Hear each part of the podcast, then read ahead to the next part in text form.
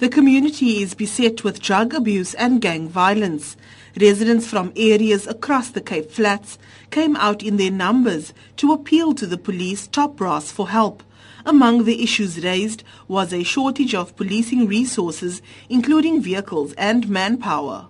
We need to look at people that are caught with guns that comes out on a 500 rand bail to come and kill our children in this community. Where is Nyanga community getting a second police station?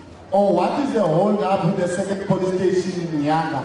But we are asking government to consider a general amnesty for all people who have killed gangsters in defense our of our community. The delegation included officials from local, provincial and national government. Justice Department Regional Head Hishaam Mohamed.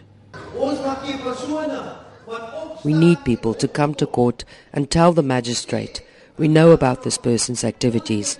Tell the investigating officer, you have a right to testify in the bail application.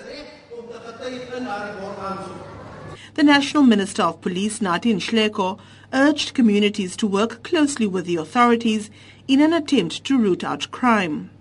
We shall never ever have sufficient police. That is impossible. In any society, you never come across that. So it's a fallacy to think that than when we have an increased number of police, that guarantees safety. It's a wrong notion because it never happens. No way in the world does it happen. The event has been described as a first step in addressing residents' concerns. Earlier, the delegation officially reopened the police museum in nearby Muizenberg. The museum houses historical policing artifacts and insignia. I'm Berenice Moss in Cape Town.